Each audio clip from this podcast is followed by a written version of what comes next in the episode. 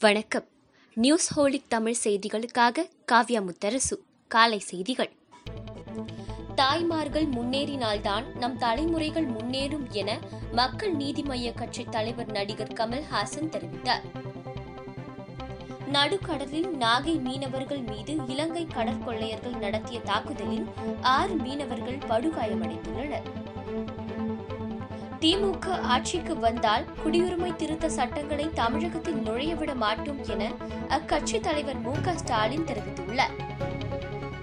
தமிழகத்தில் வீட்டிற்கே அதிகாரிகள் வந்து குறைகளை தீர்த்து வைக்கும் திட்டத்தின் கீழ் இதுவரை ஒரு லட்சம் பேர் பயனடைந்து உள்ளனர் என்று முதலமைச்சர் எடப்பாடி பழனிசாமி தெரிவித்துள்ளார்.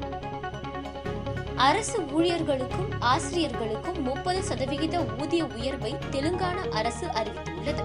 ஊழியர்கள் ஓய்வு பெறும் வயதும் ஐம்பத்து எட்டிலிருந்து அறுபத்தி ஓராக உயர்த்தப்பட்டுள்ளது.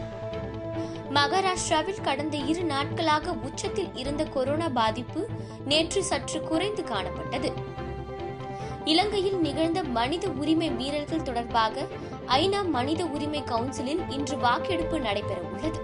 மிகப்பெரிய அக்னி பரீட்சையை சந்திக்கும் இலங்கை அதிபர் கடந்த பதிமூன்றாம் தேதி இந்தியாவின் ஆதரவு வாக்கை கோரி பிரதமர் நரேந்திர மோடியுடன் தொலைபேசியில் பேச்சு நடத்தினார். இதேபோல் பிரதமர் மகிந்த ராஜபக்சேயும் அதிபரும் பல்வேறு நாடுகளின் தலைவர்களுடன் தொலைபேசியில் தொடர்பு கொண்டு இலங்கை அரசுக்கு ஆதரவாக வாக்களிக்கும்படி கேட்டுக்கொண்டனர். இன்று நடைபெறும் வாக்கெடுப்பில் இந்தியா பங்கேற்காமல் நடுநிலை வகிக்கும் என எதிர்பார்க்கப்படுகிறது. பிரதமர் நரேந்திர மோடி அறிவித்த நாடு தழுவிய ஊரடங்கின் முதல் ஆண்டு நிறைவு இன்று அனுசரிக்கப்படுகிறது.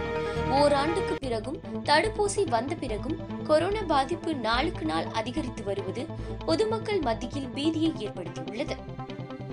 ஆஸ்ட்ரஜெனேகா மற்றும் ஆக்ஸ்போர்ட் பல்கலைக்கழகம் இணைந்து உருவாக்கிய தடுப்பூசி அமெரிக்காவில் நடத்தப்பட்ட மூன்றாம் கட்ட சோதனையில் கொரோனா அறிகுறி உள்ளவர்களிடம் எழுபத்து ஒன்பது சதவிகித பலனை அளித்துள்ளதாக சீரம் இந்தியா நிறுவனம் தெரிவித்துள்ளது. டெல்லியில் மக்களால் தேர்ந்தெடுக்கப்பட்ட அரசின் அதிகாரத்தை குறைக்கும் தேசிய தலைநகர் சட்டத்திருத்த மசோதா மக்களவையில் நிறைவேற்றப்பட்டது.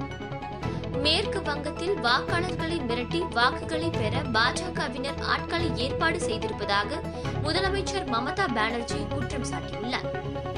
இங்கிலாந்து அணிக்கு எதிராக இன்று நடக்கவுள்ள ஒருநாள் கிரிக்கெட் போட்டியில் இந்திய அணி வெற்றியுடன் கணக்கை தொடங்குமா என்று ரசிகர்கள் ஆவலுடன் எதிர்பார்த்த வண்ணம் உள்ளனர். ஆப்பிரிக்க நாடான நைஜரில் மர்ம மனிதர்கள் நடத்திய தாக்குதலில் நாற்பது பேர் கொல்லப்பட்டனர்.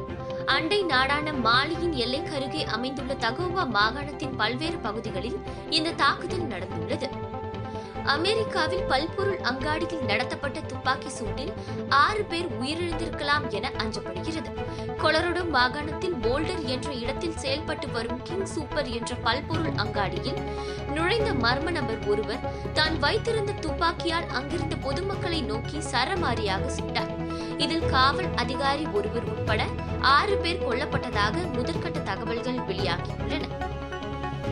இத்துடன் இந்த செய்தி தொகுப்பு நிறைவடைந்தது. நன்றி வணக்கம்.